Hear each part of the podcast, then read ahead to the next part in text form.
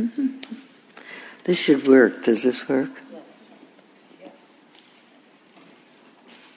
You know, often, uh, usually, I ask people who are new to stand up and say, I'm new and I'm so and so and I live here and there.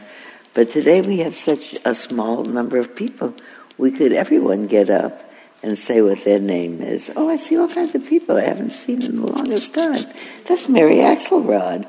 I haven't seen you in a million years. It's always nice to see people you haven't seen in a long time. It's also good to remember the name because then it's so reassuring. Huh? There's a piece of the memory bank that didn't fall out. Okay, everybody here is going to say their name. You only, you only have to stand up for five seconds. Stand up, say your name, where you live, and if it's the first time, say it's the first time. Otherwise, don't say it's the first time. But let's hear everybody's name. We'll start with this corner of the room. Yeah. I'm uh, Ted Watrous, uh, here for the fifth time, I think. Oh, sorry, uh, Ted, Santa Rosa, been here before. Okay, Ted, Santa Rosa, been here before. Uh, my name is Sinara. I, I live in Chicago, and this is my first time. Oh, so welcome. Yeah, yeah. Are you here on a holiday? No, I just came for here. I came just to know the center. From Chicago. Yeah, I need a break. So I took my, my vacation days, and I looked for a place that I could go and meditate, and I found here, and I love it, so I planned, and I'm here today and tomorrow just to meditate and for the center. That's a really, that's good for you. Terrific. Wow. My name is Marcia. Uh, I live in Fairfax. I've been here many times, but I uh, was away for the uh, uh, summer, so I'm very happy to be back. Welcome back. My name is Debel. I'm from Santa Rosa, and I've been coming on Wednesdays since most of this year. I'm Stuart, I'm, I'll be in Fairfax until the beginning of November, and I was here once a long time ago. Welcome. You want to say your name? Everybody is saying their name today.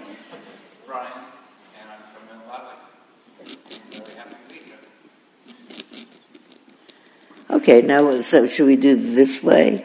Let's do over here, okay. I'm Jane. I'm from Oakland, and I've been coming for about seven years. I'm Naomi. I live in El Cerrito, and I've come off and on for a few years.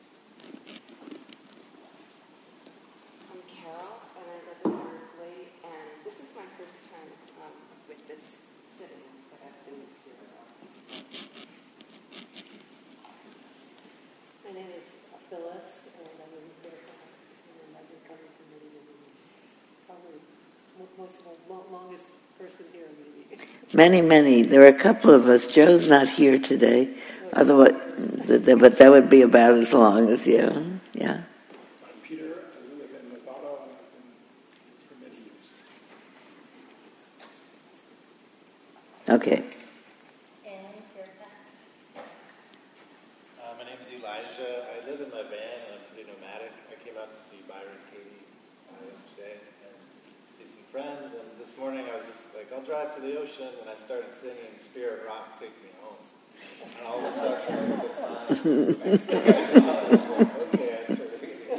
And I was here about 15 years ago. My name is Mary, and I'm coming, I come very seldom, but when I can, I like to come because I love Sylvia. And I don't remember where we first met, Mary, but it's a very long time ago.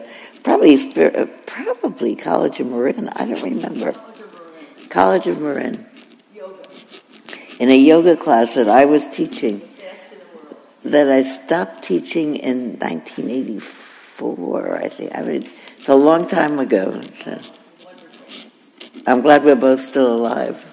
Uh, Michelle, and I'm from Nevada, and I'm always very happy to be here. Arlene, and I'm from Petaluma, and I've been coming for the last year. Everett, and uh, I've been coming to Wednesday morning city since I moved to Petaluma Mm-hmm. I'm Valerie, and I'm from Petaluma, and this is my first time here. Well, welcome, welcome. I'm Deborah, I'm also from Petaluma, and the last time I was here, it was at the old other building, the Scully House, so I took us to the other building. So Jerry had to help us find where it is. It's beautiful, isn't it? This is really wonderful, really. Hi, I'm Karen, and um, I come on and off in San Francisco. Okay, for Juanita. I'm Lisa, and I've been coming for about um, two Wednesdays, five or six years. Juanita, we missed you. you Oh, I'm used to the instructions. I'm Juanita, I'm from San Rafael. I'm Sue, and I live in Corte Madera, and I've been coming offline for about a year, I guess. Lisa, I'm also from Corte Madera, and I've been coming off and on for a few years. I'm Chip, and I moved to San Anselmo a little over a year ago. Been coming to Monday nights uh, off and on, and just just.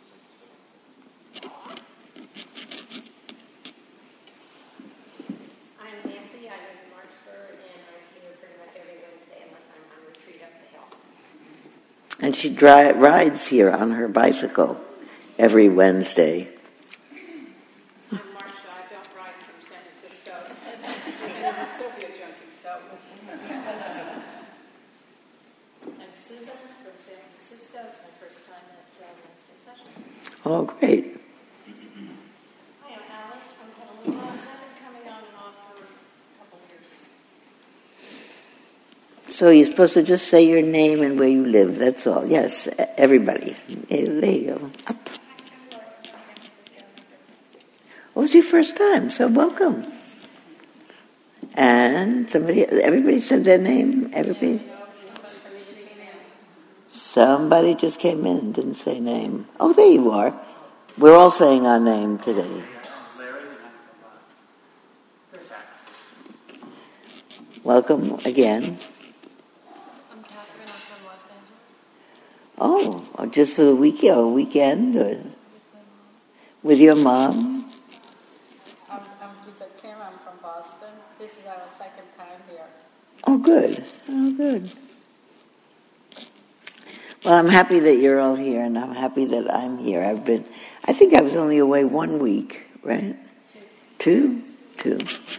And I'm back now for four weeks, so uh, I'm really glad about that. I feel already better. Um, so this is a lot. I'm Sylvia. I live in Kentfield. And I've been coming to this class for about, I don't know when we started. Uh, we started as soon as there was a building over the, on the other side of the road. And since the property got bought in uh, 1989, it probably took uh, a year or two to, we had a tent for a couple of years that went up for weekends uh, events. But then we bought those um, uh, portable buildings, temporaries, and they're supposed to last, I think, 10 years or something. Schools often have them. So we had them for about well past their shelf life, and they really needed to be replaced. But uh, we were there for, on Wednesday mornings from the beginning. So, and it used to be that it was just me every week, and then in the last 10 years, Donald tells me, because that went very fast, he and I have been sharing the Wednesday mornings. But what I like most about the Wednesday mornings is that there's always someone here. I don't remember what happens when it's on Christmas Day. I think we may have been here anyway, but because we are here on New Year's Day. Maybe maybe when Christmas is a Wednesday, but I, I don't know. But as, otherwise, I like the feeling that every Wednesday in Marin we are here, and it just so happened, alas, with world news, that we were here in the morning that the federal building in Oklahoma City was terrorized, and we were here the day after 9/11 in New York, and uh, we were here on other notable days, painful to remember. And I always, it didn't make what had happened less painful. I just was glad that we had some place to go where there were other people who were familiar to us that we, we could be with. It's not a good thing. I remember on the morning after 9 11, which was a Wednesday morning, as I drove here, churches had their doors open with a big sign in front. We're open today, please come in and sit. And with or without any kind of particular kind of service, people went in to sit there because there's something consoling to be sitting with friends at a time that everybody knows what's on everybody else's mind. And uh, there's something about other people showing up to share the burden of that day. You don't even have to talk about it. We talked about it. I'm sure other places they talked about it too.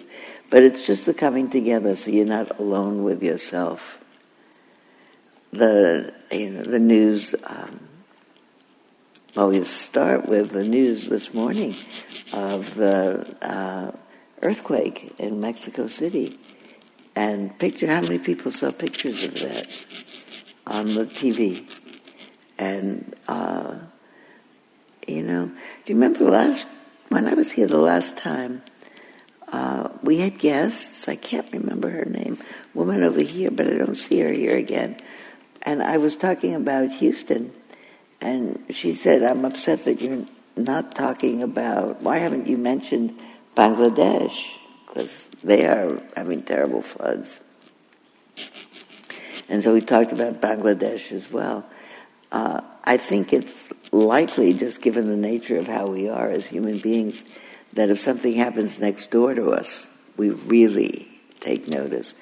And of course, something happens on the other side of the room, uh, the world, you take notice. I think we're built to take notice of, of more of what's proximal to us. But really to look around and think the whole world is perishable. And so what really what I want to talk about is what does that do to people if we really realized the, how vulnerable we all are. Uh, there are any number of poems which I didn't bring because it's better to say it in our own words.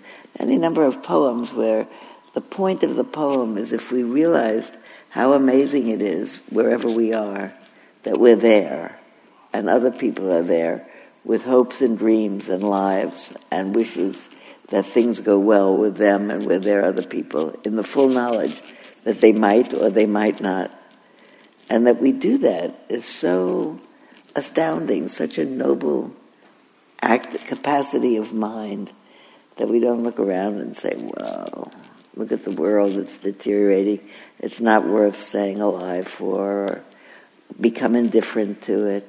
I think the opposite happens. We, we get roused up to try to make it better or to do something else. And I think it's coming together. That, that's a big part of it. I'm not alone in my pain for the world. You feel that these days? Pain for the world? So many things. Are you watching the, the floods in Puerto Rico? That there are islands that are, how many people have ever had a holiday in the Caribbean? When it was holidayable, you know, and the whole cultures and houses and people and lives. And really, it's like a wake up. What are we going to do?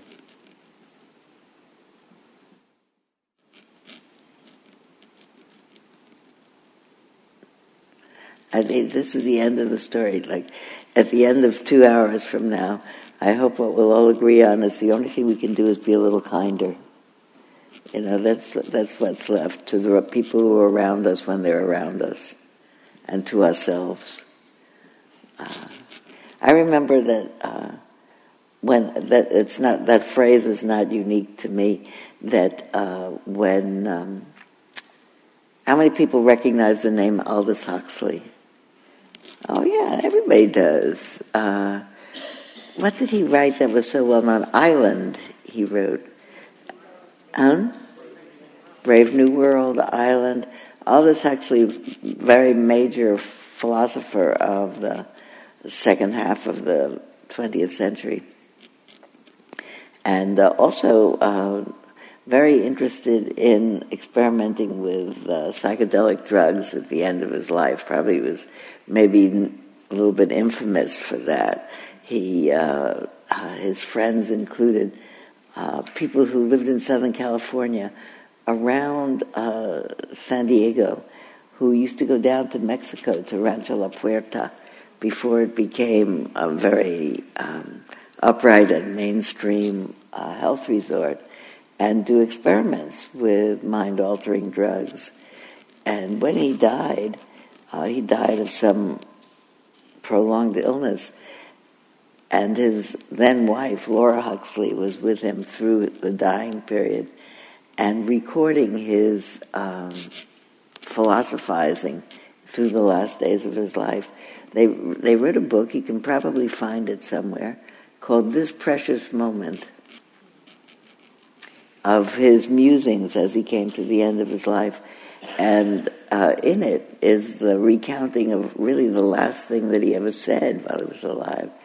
Is uh, was uh, people were asking him, Aldous, after all your philosophizing and studying and uh, drug experimentation and meditation practice, what do you know? What, what, what, what really do you know for sure? And he said, What I'm sure about is that we could all be a little bit more kind. And I remember reading that long before I heard that the Dalai Lama, when people ask him, What's your religion? says, My religion is kindness. And I think about that's the most amazing thing that human beings, I don't, I think it is anyway, that human beings get to do with their evolved mental processes. We certainly have very high, highly evolved bodies and brains. As we get to inhibit impulses to strike back or really instincts for revenge or getting even or getting mad and transmute them into being a little bit more kind. Like, kindness is a choice, I think. Compassion, I'm not sure. Compassion either arises or doesn't arise. You don't choose to be compassionate. But you decide to be kind, I think. I think. But anyway, that's what I'm thinking about this morning. I was thinking about it all the way here. So we'll sit for a while and then we'll talk about it a little bit more. I realize that sometimes I, I almost said, if that's all right with you. But I thought that's, that's so disingenuous. It has to be all right with you because I haven't got anything else to say. So that it better be all right with you that we do that because that's what's going to happen. no, really.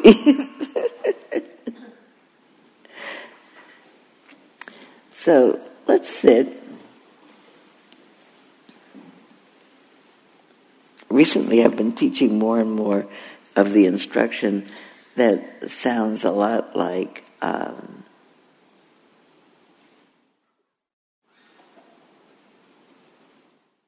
Ajahn Tejaniya, was a contemporary Burmese teacher, U Tejaniya, who says, um, really it's about relaxing, just being aware of what arises, what comes up, but really mostly just noticing it, not preferentially, not in not necessarily trying to have anything happen, trying to be at ease with whatever is happening.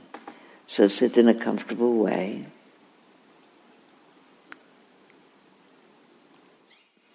Just sit there.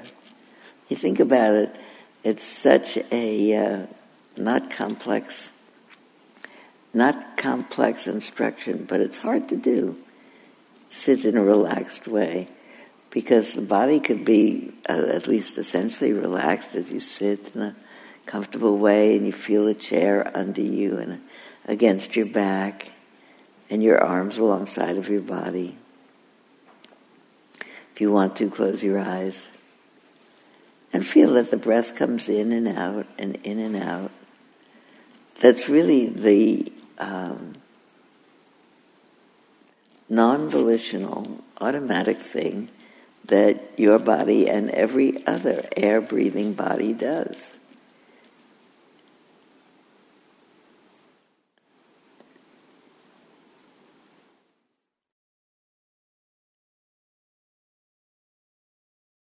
Every once in a while, it seems to me amazing. I think we get born out of our mothers who are breathing for us, and as, long as we're in the womb, and they breathe and they uh, metabolize nutrients and whatever we need, and we get it automatically pumped into our bloodstream and our body, and then we come on out ourselves, and we're cut off from the power source. And then for the rest of our lives, our body's on automatic generator, automatic pilot. It breathes itself for the rest of its life until or unless it has some problem physically that inhibits the breathing or doesn't nourish it or can't be treated. But until the end, we go to sleep and we don't remember to breathe, we just are breathed. We need to volitionally do things like walk or feed ourselves or comb our hair, but we don't need to be volitional about breathing. It just happens.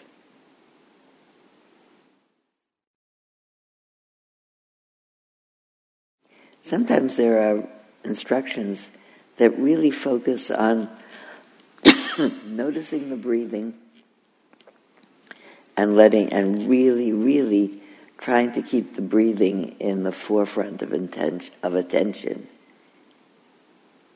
It's a little bit um, more effortful, I think, than just noticing the breath, noticing the changes in the body as breath goes in and out. I feel breath more in the movements of my body than I do in the air that passes in and out of me that my chest expands, that it relaxes back down, that my back pushes into the chair a little bit, and then it relaxes down. Lots of physical things that happen around the fact that breath is going in and out. And what's more, we're sitting in a space where we, our skin picks up the temperature of the air around it's a little cool today, but you, I, it's possible for me, probably for you, to feel the coolness or the warmth on the parts of your body that don't have clothing on over them, your arms or your face.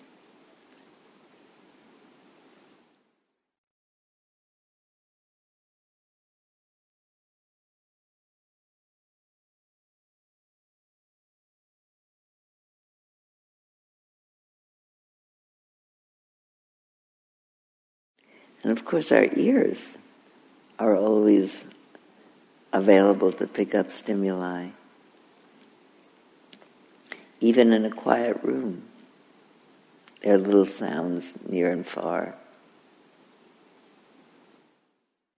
So I like to say the instructions is just stay easy, alert to what's happening, but not in any way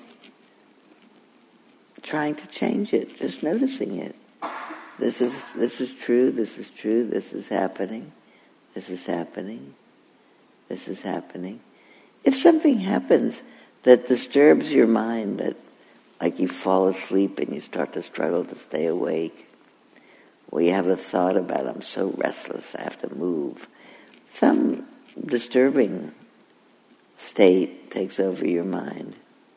It's a good idea at that point really to notice the next breath in and out, and the breath after that, and the breath after that, and use the breath just to calm the mind down, settle it down. There's another breath, there's another breath. And then whatever was that disturbing state is usually gone, vanishes. And then just rest.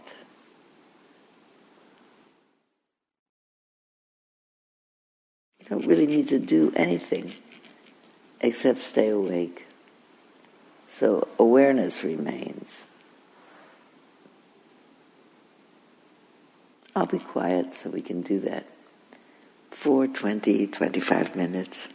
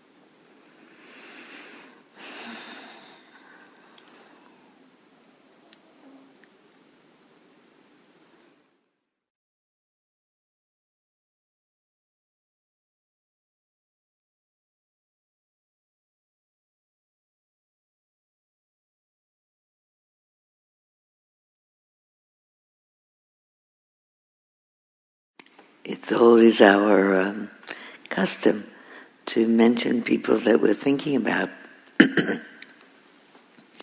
with particular intention. Um, at special moments in their life.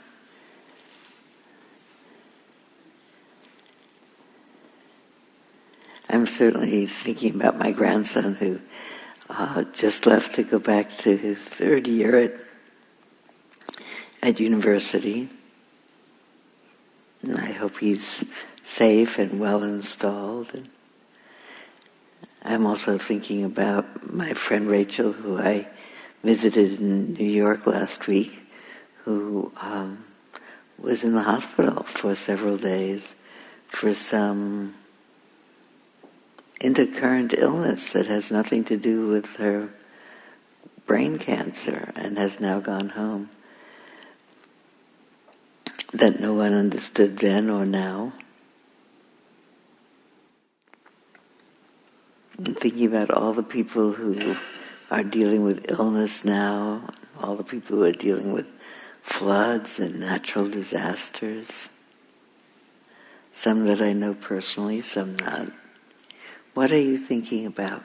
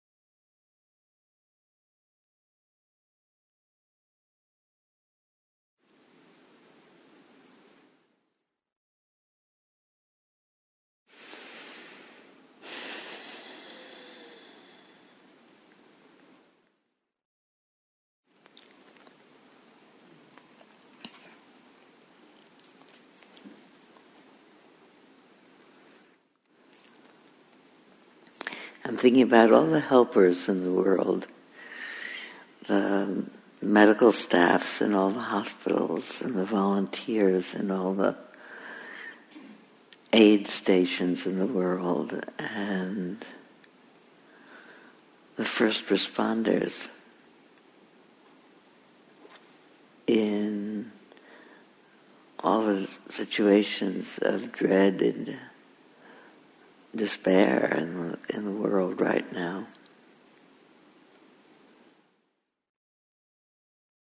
All the people who are worried about people that are known to them and loved ones and missing. About all caring people. May they be sustained by their own compassion in heartfelt connection to all beings. May all beings be sustained by their own benevolence.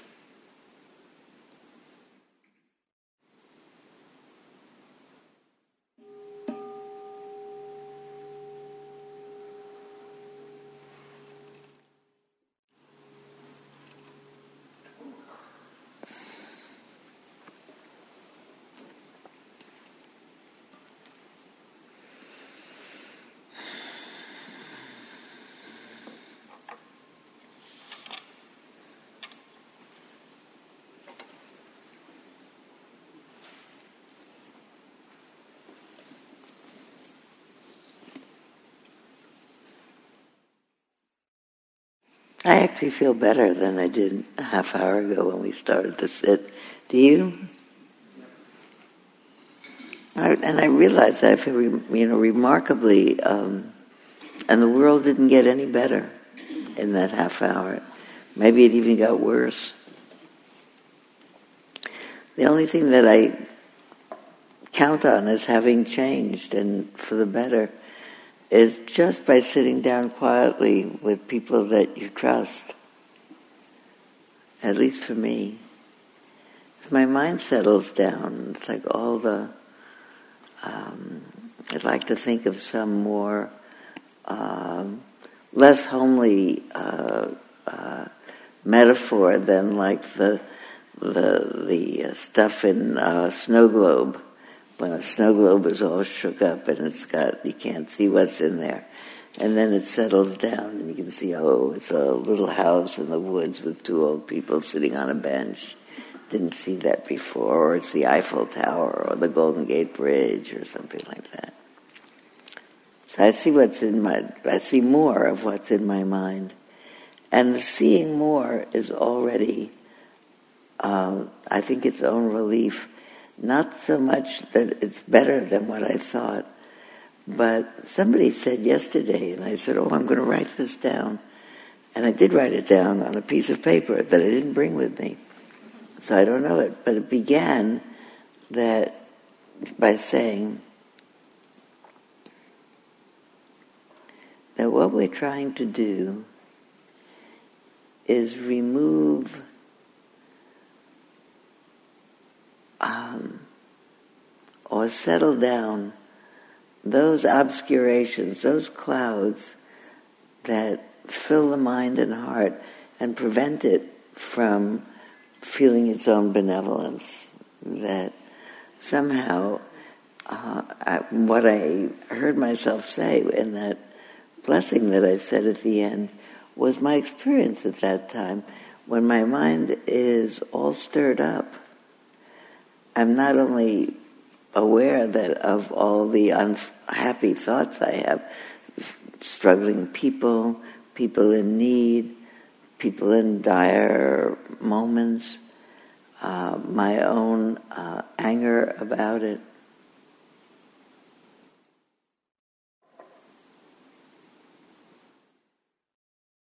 I was going to tell you a story about my friend Tamara. I'll tell you about my friend Tamara right away. But just in this moment, as I'm realizing the some of the dynamics of my own mind, um, and it became clear to me how that works. I was coming, I was driving here this morning, and I did get up and looked at a little television that, um, and saw all those pictures of people in, uh, you know, crowded into shelters who I hope will be all right, but communities destroyed and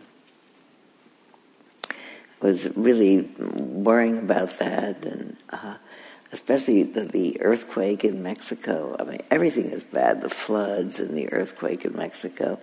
And every, and every once in a while they say something that's a, um, a personal story, like uh, this is a man looking for his brother who he hears in the rubble calling out to him, but they can't get the rubble moved. You know, you can't believe a thing like that. And um, anyway, I, I was, got my car and I was driving here, and I turned on the car radio, and um, it usually puts on music. It puts on uh, the KDFC or something that's going to make my mind a little bit calm down. And I drove over. That's exactly how it all happened. And I driving over White's Hill. It doesn't have good um, doesn't have good reception. So I push the button and squawking away.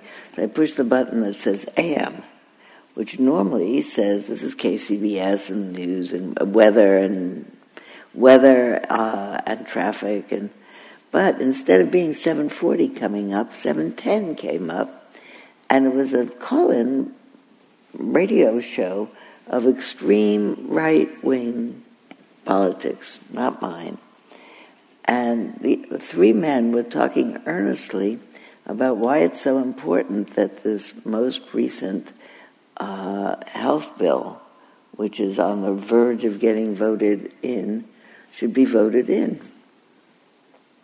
And I thought to myself of all my friends who are role models, Tony Bernhard, who purposely listens to inflammatory radio to uh, build his muscles for listening with compassion. I honor Tony tremendous, and I don't personally do that myself because having a hard enough time without egging it on. But all of a sudden, here are these three men earnestly talking about why specifically this bill needs to get passed because otherwise, uh, because of, one specific component of it, which is eliminating Planned Parenthood totally for at least a year. And they're rumbling around what if it, at the end of the year we're ever going to be able to sustain it and extend it. And I thought about it, and I, I thought about it because I thought, here are people uh, purporting to be, uh, I said, all of us who are pro-life want to have the end of Planned Parenthood. So that's a completely bizarre thing to say, but okay. But then it's a completely bizarre thing to be members of the same party, the president of whom, which is of that same party, who yesterday was contemplating in front of the whole world destroying an entire country. How many unborn babies would be in such a destruction? How many recently born babies would be in that destruction? How many babies of all ages would be, and besides, in neighboring countries? It's such a bizarre thing. So I had too big of a reaction to that, clearly. When I came in, I was really probably, you didn't. you could not notice I was a little despondent to begin with. But what happened, I'm not, I'm still so completely thunderstruck by it. But what happened is as I was sitting, and I could actually feel my, my muscles relax a little bit. And then I thought, well, you know, I was so grieved and stunned and disheartened and frightened, uh, all of which was true. But then I realized that what I also was was mad. How could they do a thing like that, you know? And mad is one of those real serious poisons that clouds up the mind so that it has no ability for the heart to show up. What somebody told me yesterday, um, I wish I could remember the exact words. They said, We are practicing in order to lessen those negative states that cloud the heart and mind from responding in the way that they can with compassion and kindness. You could say that a half a dozen other ways that get in the way of wisdom manifesting. So I feel better. I'm still just totally blown away by that, but I think to myself a lot of things among the things I thought as I'm going home and I'm calling Lisa Murkowski again this afternoon. How many people, you go home now, call, you know how to do that? You write Senate telephone numbers, go home. We could have 50 more calls to Lisa Murkowski this afternoon saying, do not sign on. We can do something. And also the senator from Maine. And also John McCain. That's three phone calls. It was very interesting for me to learn that, that I was incensed, but I was also mad. Mad is not good. Angry is not good. That really clouds the mind. Now I'm just incensed, but I'm not left stunned. Many years ago, when there was another very big hurricane in Florida, my friend Tamara, no longer alive, uh, left a message on my answering machine. I came home one day. The message on my answering machine had said, This is Tamara. I just want to tell you that you don't have to worry about me. I'm safe. And uh, I'll, I'll call you on Monday or whatever it was. And uh, my friend Tamara, living in Florida near the coast at that time, also had uh, uh, had several years of chemotherapy for uh, uterine cancer. And just when we had spoken the last time, she had been just about to see her doctor again for yet the reports of the latest checkups and the latest MRIs. And I heard that, and she said, I'm safe, you don't have to worry about me. I thought, oh, praise God. Tamara's findings from, from her MRI were great, good, good. I don't have to worry about it. And the hurricane happened. And I stayed watching the hurricane the whole time, as maybe a lot of you look these days, because it's a really amazing thing to watch how they know where it's going. Anyway, I watched the whole weekend on and off, checking them. How's the hurricane in Florida? And uh, uh, then after the weekend and after the hurricane had passed, and uh, I talked to Tamara, and uh, she told me, you know, I, I left when I saw how bad it was going to be. I have friends who live 15 miles in the interior, and they asked me to come and be with them, and my windows look out over the water, and I was right in the path of it. And nothing obscures the wind from my house. So I went to these friends inland in a safer house. And then she told me all the conditions of the sitting. She said, first of all, she said, uh, there were a bunch of people who had taken shelter in that particular friend's house. They must have called everybody they knew. My brother-in-law sheltered with somebody over the weekend.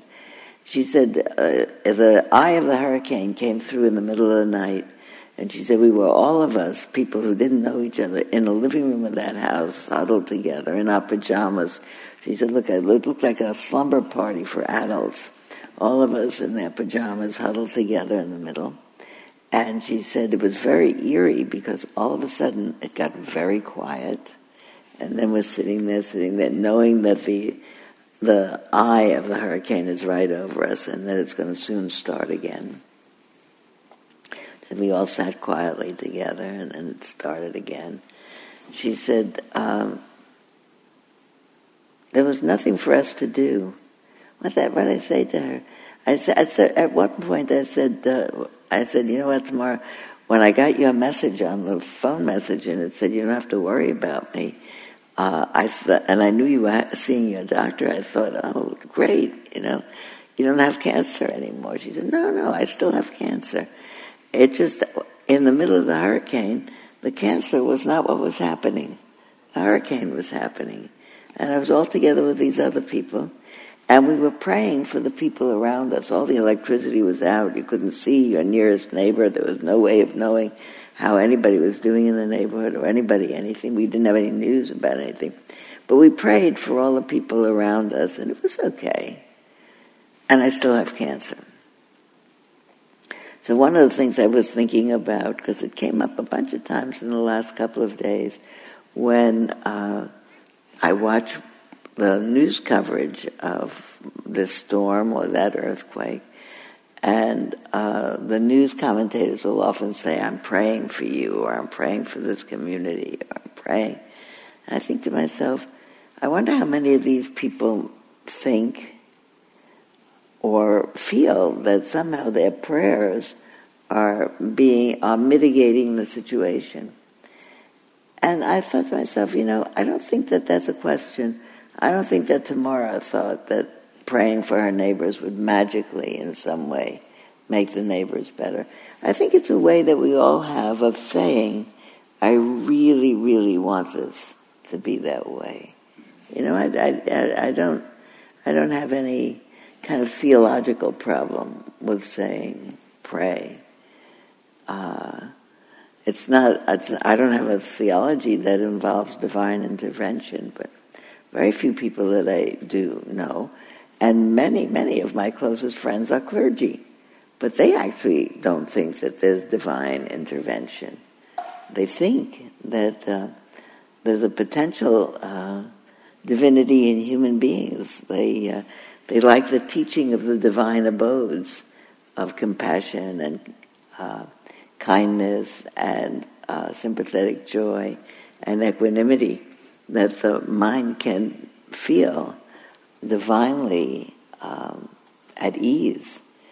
Uh, and that that's what really we hope for, not that there's a, an actual place. There's a place in our hearts that's divinely at ease because it's filled with really the benevolence of an unclouded heart. I thought about Tamara. I said, no, no, I still have cancer. But at the time, it just wasn't what was happening. Know, that when you think about it, it even in the middle of anything, you can be there for what's happening. And the other things are just stories, hypothetical stories. So the other thing that I wanted to talk about today, along with keeping really a clarity about what's going on with one's own mind because we're seeing it through the film of that all the time. By the way, I think purposely the news is coming, uh, is being presented every day with some new outrage, uh, purposely to keep the mind all inflamed so you couldn't see clearly and say, I don't want to do this. That's, that's not actually even Every time I say something like that, I think, well, I'm not supposed to have a political choice. Uh, in a pulpit, you're not supposed to say this candidate is good and this one is not good. But you can certainly say things about what I really favor is uh, kindness and compassion in legislation, and legislation that makes things good for people. I was uh, I've been making a series of podcasts. When they're available, I'll let you know. Uh, they're uh, I don't want to write another book. I've I said everything I wanted to say, more or less, and uh, a book is a long adventure from the minute that you think about it until the time that it actually gets born, and uh, I think that it's true that you get to be a certain age my friends are saying at my age I don't buy green bananas. I, I buy green bananas, but I don't write books. they take too long. See, you didn't forget how to laugh. but not writing books. But somebody um, uh, invited me, and I decided, okay, I'll do it. They said, let's do podcasts, little on the moment things. And it's like your blog. We could just put them out. Because our question for the pod, I said, well, what will I talk about? And she said, well, whatever you want. But I, I said, I have to have like some topic that's ongoing. Um, so she said, well, what do you know now that you didn't know 40 years ago? That's a, that's a good topic. Uh, what, uh, what good did all this meditating and thinking about what the Buddha taught and teaching about it, what good did it do you? What do you know now that you didn't used to know? And that turned out to be a very useful project. Like, what would you say? I mean, all right, Phyllis, I'm going to like that because you're one of the people that have been here from the beginning.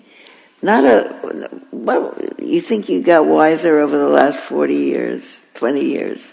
The first thing that came into my mind is that life is far more complex uh, than I ever imagined forty years ago. life is far more complex than we ever imagined 40 years ago. I remember when I started to go to Buddhist retreats, and my teachers, who were also 40 years younger, said, We're practicing in order to be able to deal with old age, sickness, and death. Old age, sickness, and death sounded to me like something that happened to people way far away from me now. And lo and behold, I turned around three times and I'm there. You know that. Don't you feel that at whatever age you are, that you got there very fast? You know, are you surprised? I'm already what? How old are you? Forty. Forty. You got there very fast, didn't you? Yeah, you remember the twenties or uh, Flash. flash. That's it. Uh, and that's really amazing, isn't it? If someone showed us photos we'd say, yeah, yeah, that's me, and that's me also, and that's me also. But it it look it, you know it has a resemblance to me. I can see where I who the, who it was. I don't look the same on the outside, but I don't feel the same. I don't think the same that I used to. You probably don't either, but you don't see that happening to you, and we didn't see it was as complex. I can't even tell you what I'm laughing about because it's a political statement that I've vowed not to make. So, okay.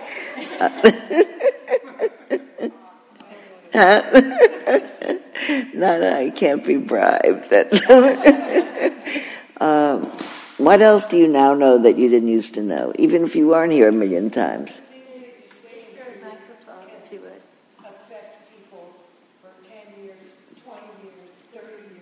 There you go. Yeah, there you go.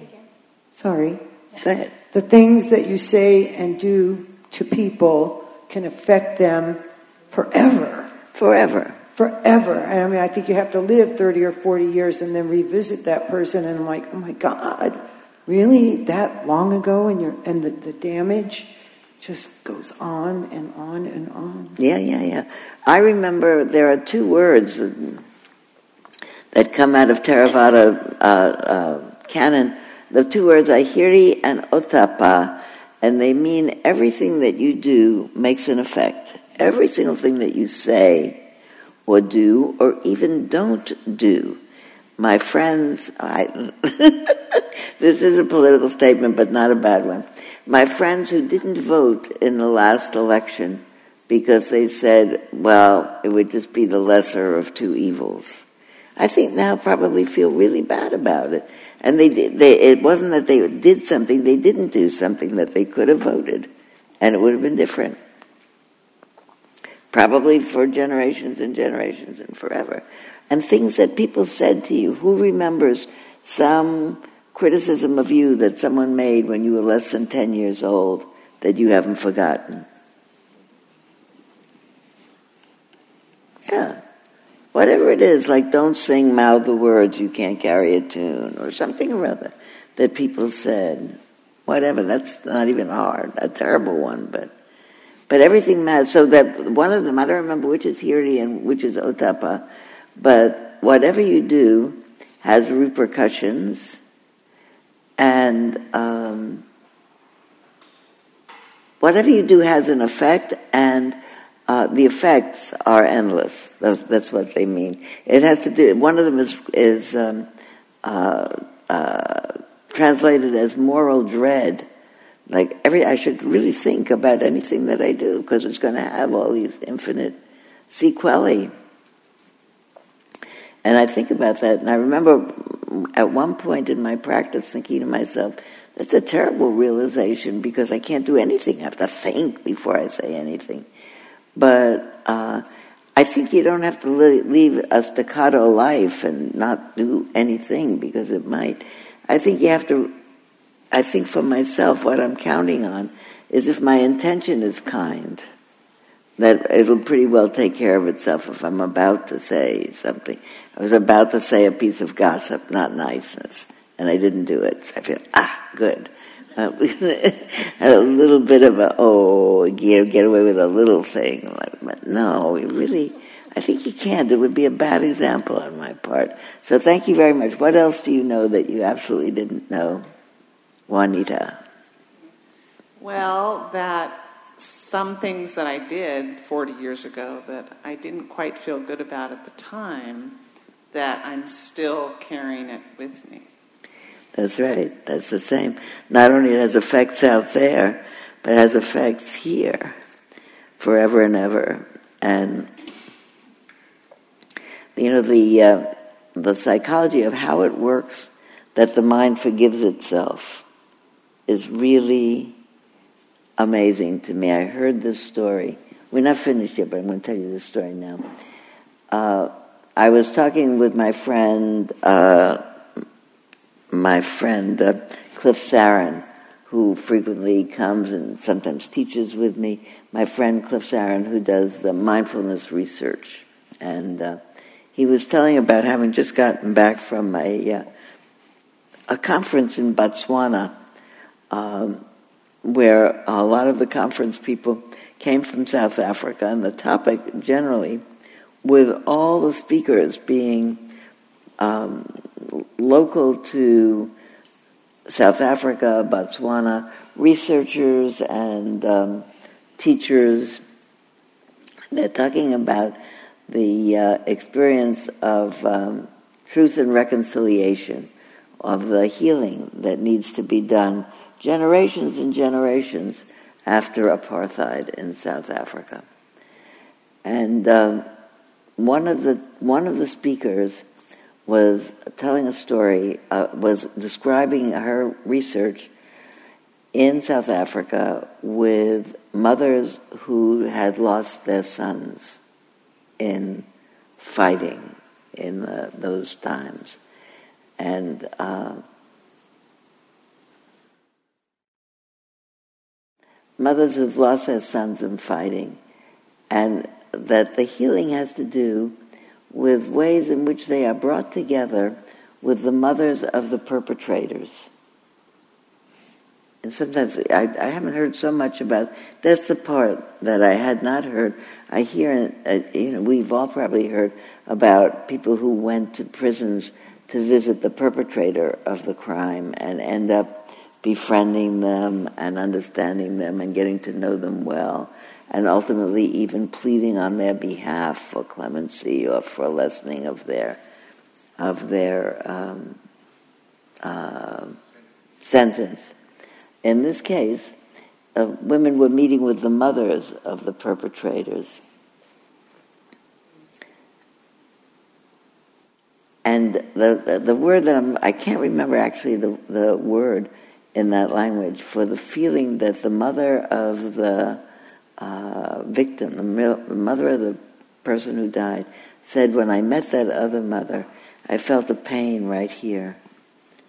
That the, a recognition that the pain of my loss, of my offspring, of the fruit of my womb, was the, the pain that this woman was echoing to me that she felt about what her offspring out of her womb had done to mine. That, and somehow one feels the effect it, uh, of being both killed and of being the terrible feeling you would have of being the killer of somebody.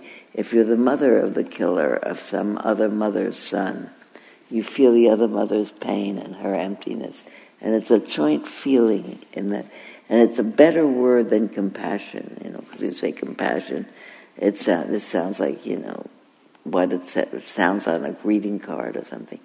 But my womb is in pain because yours is. I get you.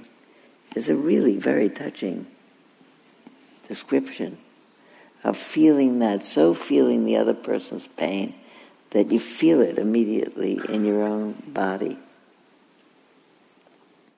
You know what I've thought about? That sometimes when you see a movie and um, you see some terrible um, physical act of violence, maybe particularly in a vulnerable part of the body, your own body winces, isn't it? Isn't that true? You feel it, you know, in whatever, especially if it's a very vulnerable part of your own body, or whatever. But to be able to really, really feel other people's pain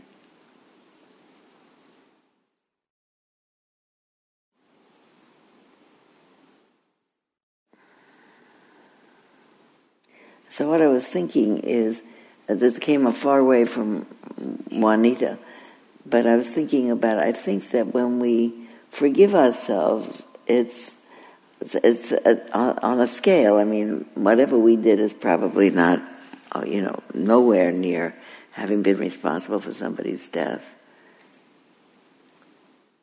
You know, there was an article in last week's New Yorker about what if you accidentally kill somebody. And it was. Did you read that article in the New Yorker?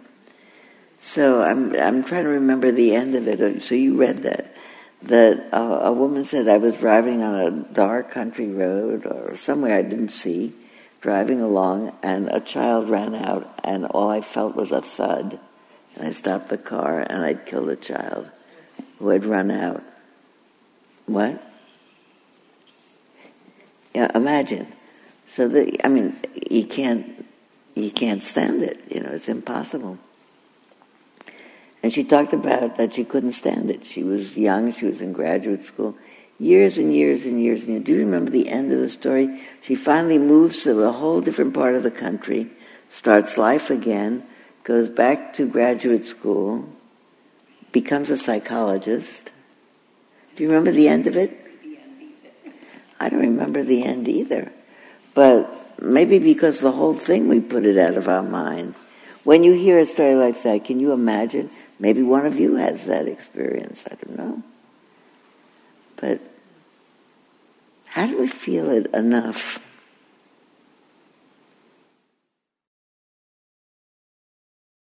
So I think to myself, you know, I'm, I'm really astounded by how can people say I'm in favor of life, and I'm also in favor of war.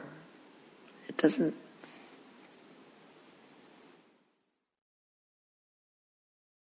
So, what else do you know now that you didn't know 40 years ago?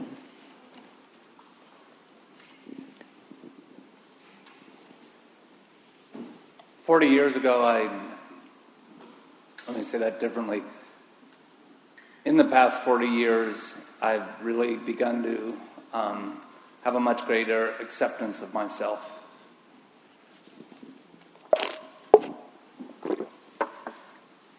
Were you going to say something? Oh.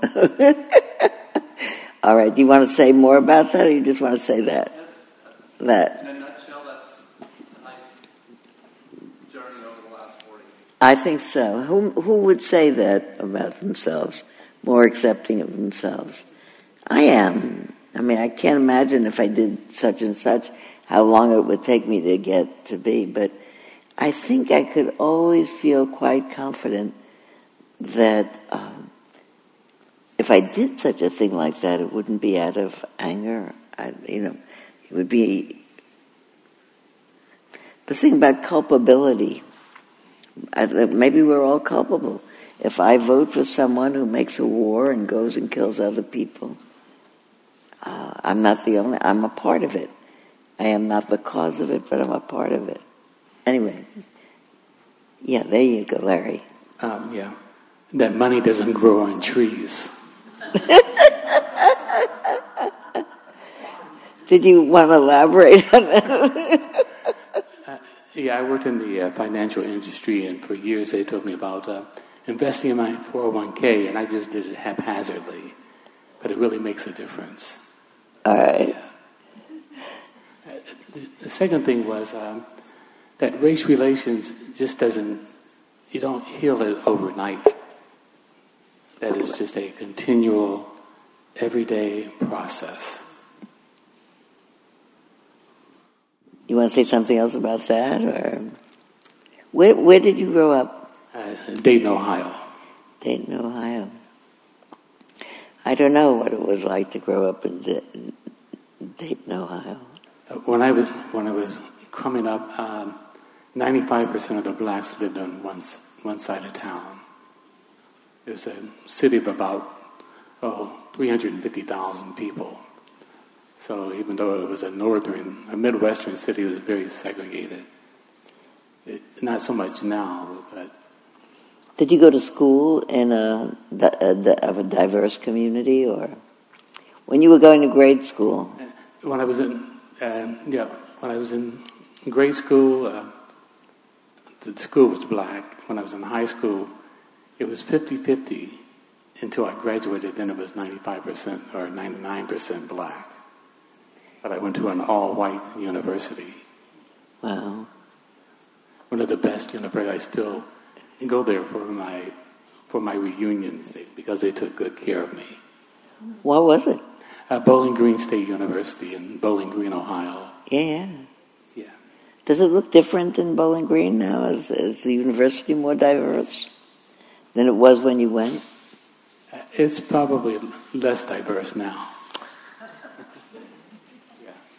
Uh, um, I think the period that I was there it was during the Vietnam War, and uh, we went from having 129 black students to 2,000 black students by the time I graduated. Uh huh. And I went back for my 40th reunion, and there's about 150 black students. so they kind of slid backwards.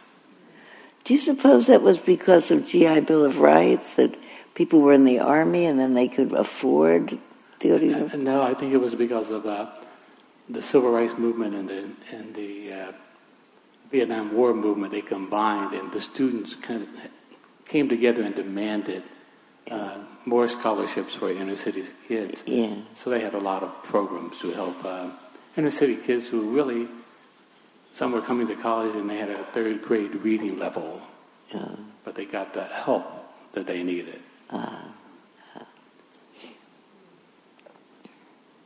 you know, I, you know, I don't know what else to say. That um, well, maybe this you have something else to say because Yeah, maybe this you, is You mentioned about uh, the reconciliation, and I think that that's part of the biggest problem that we have in this country as far as race is concerned, is because there's never been an attempt at reconciliation. Mhm. We just let old wounds fester. Mhm. And I was thought about um, the past election. We talk about Hillary Clinton, and um, we think that she played the race card, but actually she played the diversity card, and President Trump played the race card. hmm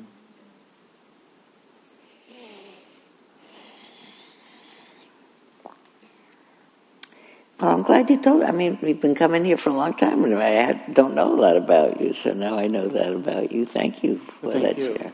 Thank you. One of the things that I brought to read, talking about what we know and what we don't know, I didn't know if I'd get to read it, but it, it's it's connected to what you were saying because it has to do about when are we going to, how are we going to learn to be different? Um, uh, because it's a bigger topic, I want to read you this thing, but then I want to read. I've been reading a book called Fantasyland. Uh, did I tell you about that the last time I was here? I'm amazed by it. This is Fantasyland by Kurt Andersen, who's a PBS host for a long time. He's a very good writer, he's a very good researcher, and he's written a book that uh, about how to, how to even say 500 year history of the United States. Really, uh, da, da, da. This is an eye opening history filled with brilliant insights. The saga of how we were always susceptible to fantasy, from the Puritan fanatics to the talk radio and internet wackos who mix show business hucksterism and conspiracy theories. Even the parts that you think you already know are put in into an eye-opening context. Um, it's a history lesson, and it and I don't know why I'm so surprised. Talks about how the what we think of as history is what history we've been taught, and it's actually mostly a, a piece of the story, but not the story. Like uh, it says that. Uh, uh, the first uh, colonies started to be established in the 1600s, Jamestown and uh, Plymouth Rock. And they were uh, primarily the idea of a certain uh, merchant, uh, affluent merchant businessman in England, who, this is like making it shorter, when uh, all those various explorers that you learned about, Columbus in 1492, and this other one came, and this other one came, and this other one came, was also the period that Europe was cutting up Africa and saying, okay, this is my domain, this is your domain, this is somebody else's domain, this is Belgium's domain. So here was this guy whose name was something like Huykins, H U Y K I N S, something like that who said, you know, there's this big continent just sitting there. It's like a lot of good real estate, and no one grabbed it yet. So let's get it. So he got some of his richer friends signed on. He was a, um, what do you call it? Venture capitalist. He got money together. He said, let's go there and stake out big pieces and say, okay, this is ours. We now own this colony. And then we'll send lots of boats full of the people we want to get rid of the people in the almshouses, the people in jails, the people, the homeless, the people that don't have a worthwhile living, all of what we consider to be the parts of the society we don't like. We'll put them on the boats. They're not black at this point. They're people who, are, some of them were, but I suppose, but they were ordinary people in and around London. It's the people in London we don't want and we'll put them on boats and we'll send them and we'll say you get a new life you can go you're an indentured servant and even though you had indentured servants which is a form of slavery in britain at that time they did three years or five years these indentured servants had nine years that they had to serve on such penurious wages that they could at the end of nine years didn't have anything and couldn't get out of them anyway anyway it was a big real estate adventure venture, and that the pilgrims came because they were a split off group from Protestantism. Martin Luther had come before them. He split off from the uh, Roman Church, made a whole Protestant church. But here they had some people who began to interpret Protestantism differently, and they said, We have the real true religion, and went off to the New World and uh, they actually founded. Um, they went to uh, they went to New England mostly, but the Jamestown was mostly a business venture for early um, real estate barons. When you think about real estate barons and how they figure in current politics, uh, what do they call them? Uh, there's a different word in oligarchs. People who have so much money that they really control the society and the land and the this and the that. So they've got that, and then these Puritans that came, and uh, then the Pilgrims came, and then when we went to grade school, it was a story about how people came wanting religious freedom, uh, and you see these righteous, good people who dressed plainly and and were living really the holy life. They were terrible bigots. They thought everybody else was terrible. They kept to themselves. And all those stories about they had Thanksgiving meals with with uh, Native Americans are not true. They're completely made up stories. They thought that the Native Americans, as long as they could be servile, well, we could use them because they, you know they know the ways around here. But if they're not, we'll kill them because you know it's not their land. We came, and uh, the Puritans and the uh, Pilgrims were different groups with different beliefs. Then, and they had people with really outrageous beliefs, but for the well, from outrageous from a point of view of uh, their way was the right way. It's my way or the highway. He says everybody had to go. Anne Hutchinson, who's often celebrated as a first woman who took a stand on something, was really uh, a, a, very unkind person who started her own really not good sect. I, I wish I remembered all the stuff about it, but I'm reading it with my eyes hanging open, and it's like reading a mystery novel because every day, every page is filled with stuff that you didn't know. And uh, okay, so that's amazing stuff.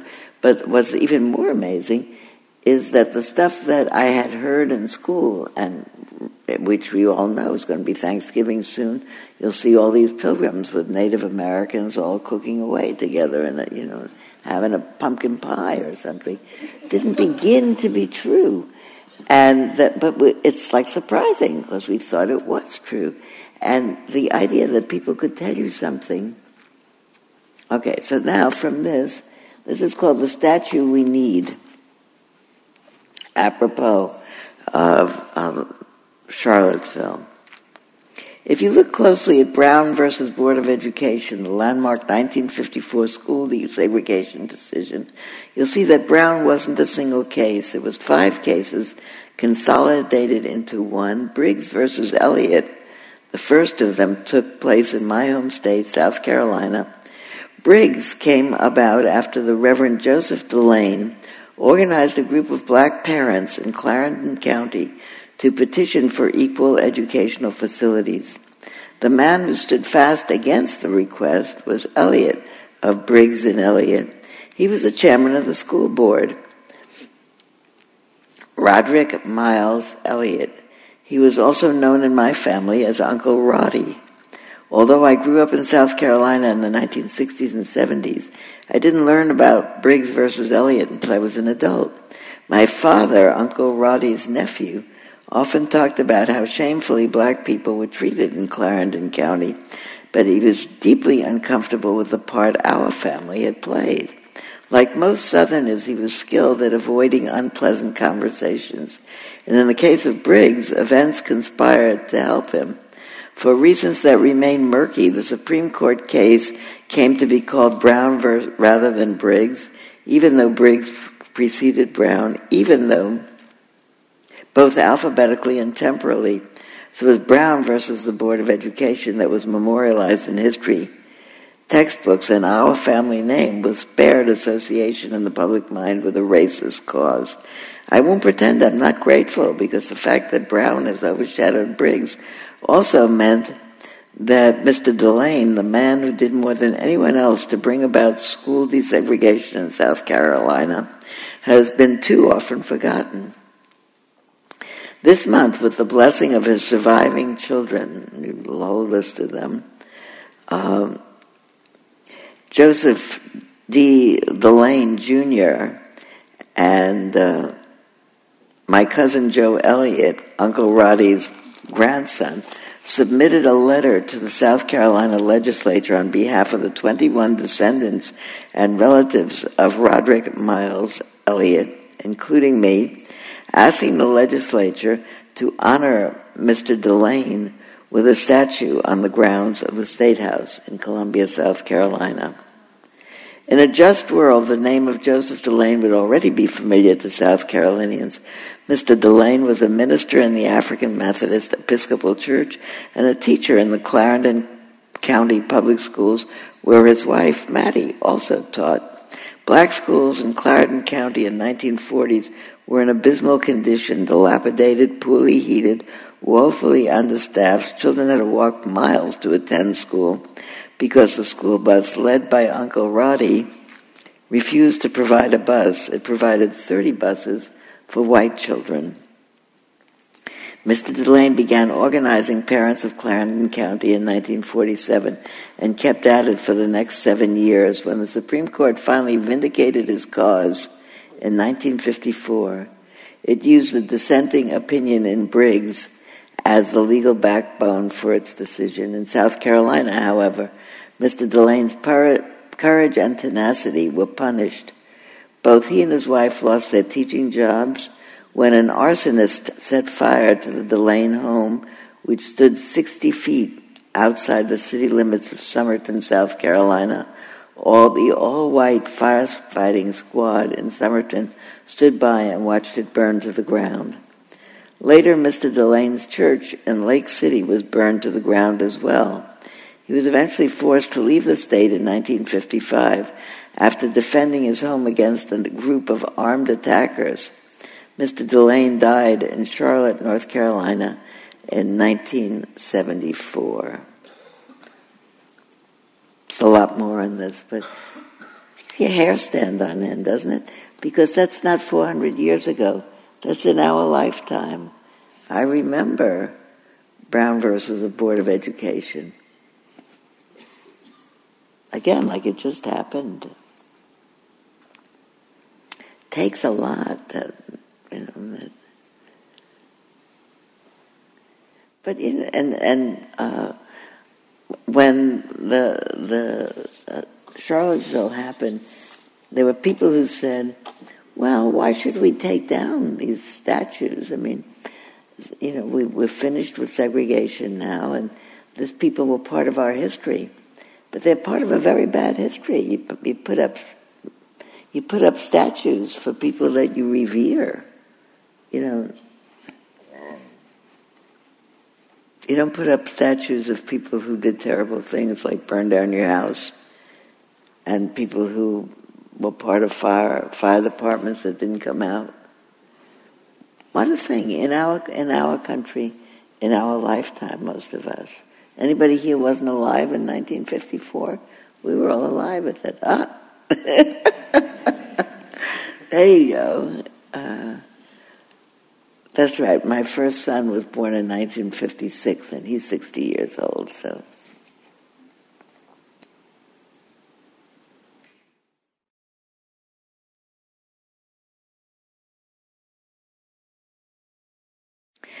This is what I know that I didn't know 40 years ago.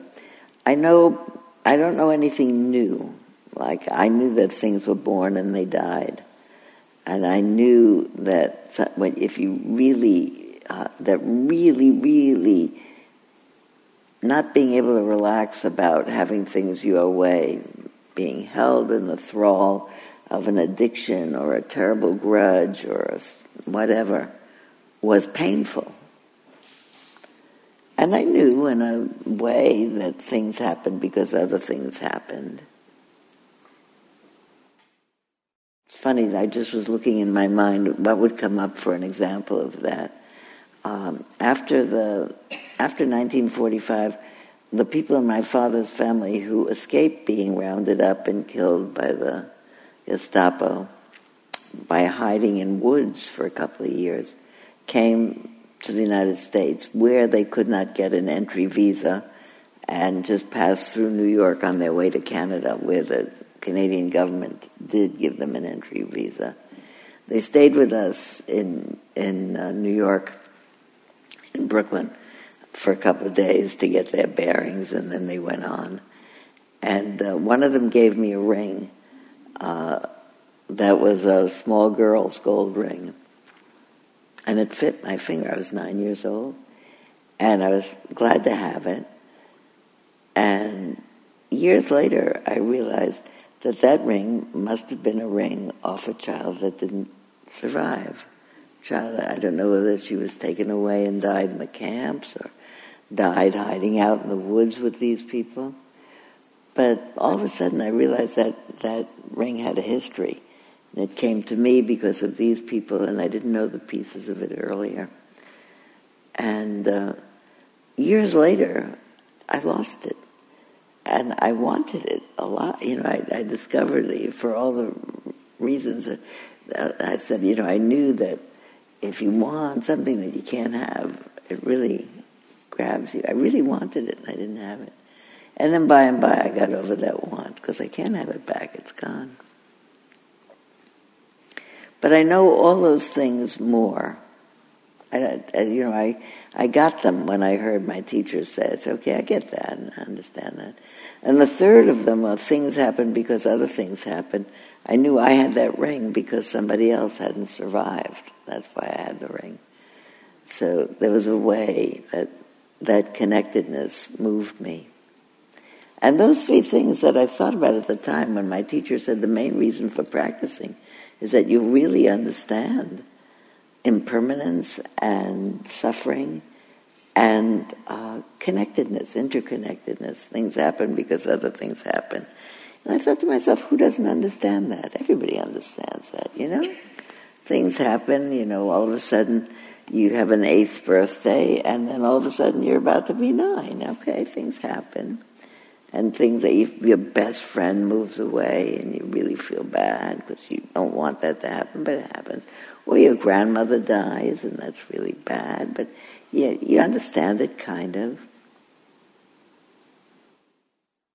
And things happen because of other things. Well, but I think you get to understand them more. And particularly about, in a way, they all have to do with that things are keeping changing and our whole lives are accommodating to change. And maybe, the, well, for instance, I think that the, here's my uh, my proof text. If I were debating that, it, when the Buddha was dying and um, he was about to die, he preached his last sermon, and uh, the next to last line of the sermon was um, transient are all constructed things. Actually, it's got lots of different translations, but what it means that anything that comes into being doesn't stay. And that means actually a person, a, a, a, a person, a this, a that, even um, even a not live thing. Do you know the poem Ozymandias? Do you remember that? Did you learn it in school? Just came in my mind again. I think it's by Shelley.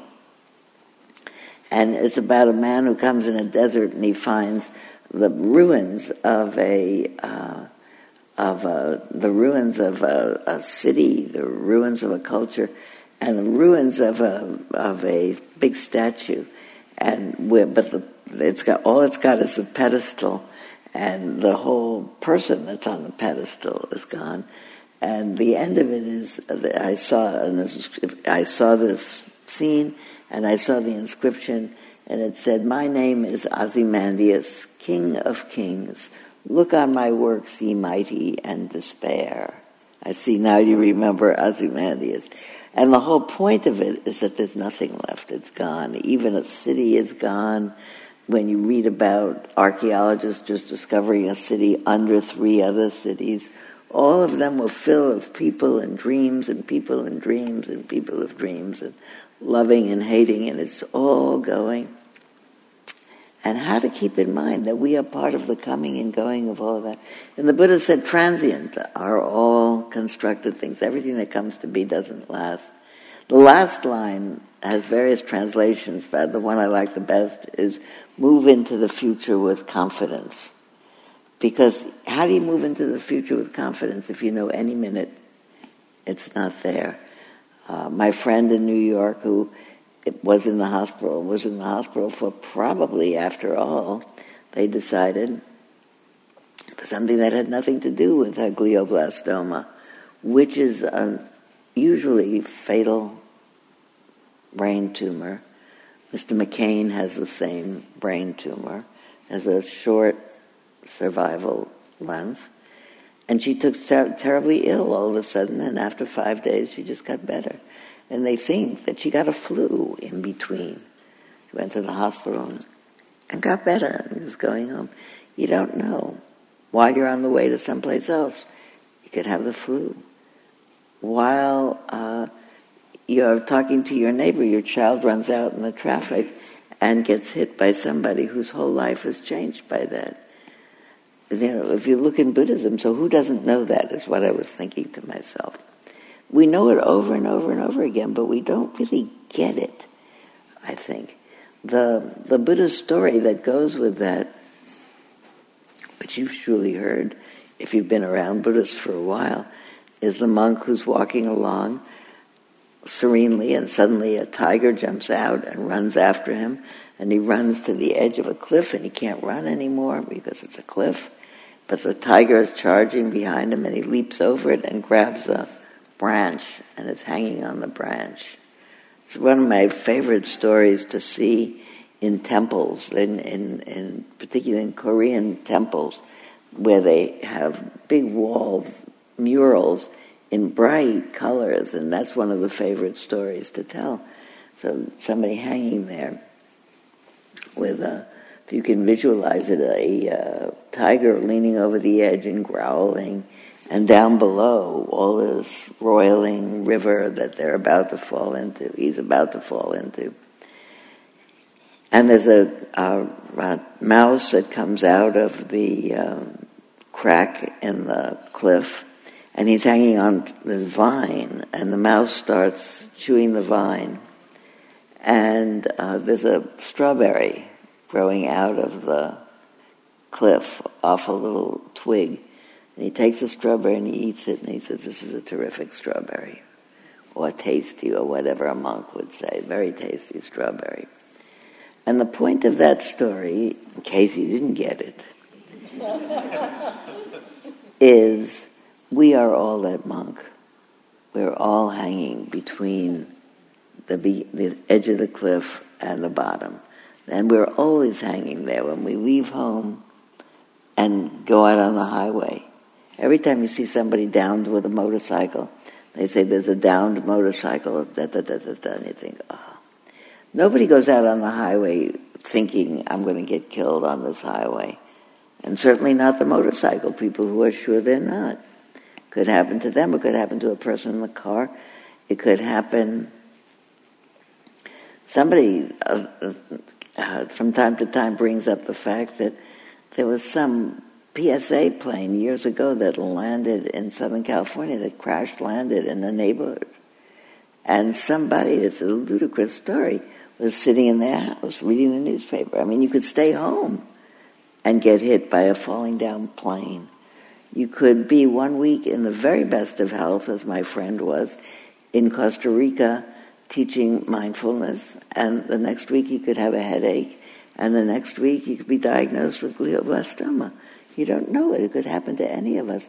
And if we were, if it did, I mean, the chances are very small. The chances on any given day of you coming home are good. Otherwise, we would nobody go out, you know. But, but, um, but once we go out, but it only takes one chance of the other thing. You only have to be in one place. Remember when they had the uh, earthquake, '89 uh, in. Uh, the recent earthquake, and a, uh, when the the Bay Bridge broke, suddenly one car flew over into the water, but you could have been in the car before it, or the car after it. You don't know. We could, you know, if we thought about it and think, well, who doesn't know this? We really don't. Any of us know it because we'd be paralyzed. The other thing we'd be is kinder. I think really, that all of us take this huge chance of buying into life and saying, I'm going to do it. I'm just going to have this life. I'm going to behave like there's going to be a tomorrow and tomorrow and tomorrow. Go, Lynn. There's an adage from uh, Boston about weather. If you don't like the weather, stick around. It'll change. Yeah. everything will change. That's it. But if we knew it, if we knew how vulnerable we really are, all of us, that it's a miracle to stay alive, all of us. All of us have not yet killed, been killed by a passing car. Neither have any of us had glioblastoma so far, or anything else that happens to people that's, I mean, think about it, you think, whoa. And it makes your heart uh, at least mine, more available to have compassion for everybody else. We're all taking this tremendous leap of faith in going out and planting gardens and having babies and doing all the other things that all require a leap of faith. It's noon. Well, I, my mood is better. How's yours? Better? Good you know, I'm, I'm dreadfully unhappy about the, the, the plight of so many people, which may or may not be due to uh, the fossil fuel and the heating of the planet, but there's a good chance that it was. I could be mad at anybody who stood in the way of preventative measures, but being mad just crowd. Uh, it's so clear this morning that being mad clouds my mind is not good for me. So I'll try not to. No, I can't try not to get mad. I can try to notice it sooner and do something about it. That's what I can do. So let's all try to do that. And I'm going to be here for uh, three more weeks in a row. So be sure to come. Also, in two weeks, Kate Munger is going to come with the Threshold Choir on October 4th. Bring a friend. The Threshold Choir are women, mostly from around here, who go and sing at the bedside of dying people. And first of all, Kate is wonderful speaking about the kind of work that they do. They'll speak about it, they'll, they'll sing. But since we're talking about that, this, well, we're always talking about it because it's what the Buddha taught. Everything that arises passes away. Move in your life with confidence. It doesn't say anyway, but it really implies anyway. It's all vulnerable, but try. And Kate's going to come with singers, and uh, they'll talk about their work, and not next week, the week after, but as a, another way of addressing. And when you're at the bedside of people who are dying, they're not going to get better. It's singing because in the middle of that experience, we can be there for it. I've been visiting people in hospice when someone comes in with a guitar and says, What do you feel like hearing? I think to myself, Ah, why are you here with this guitar at this point? What do they feel like? They're busy dying, they don't want to hear. But they do. You know? Why not? Okay. May we all go forth from here inspired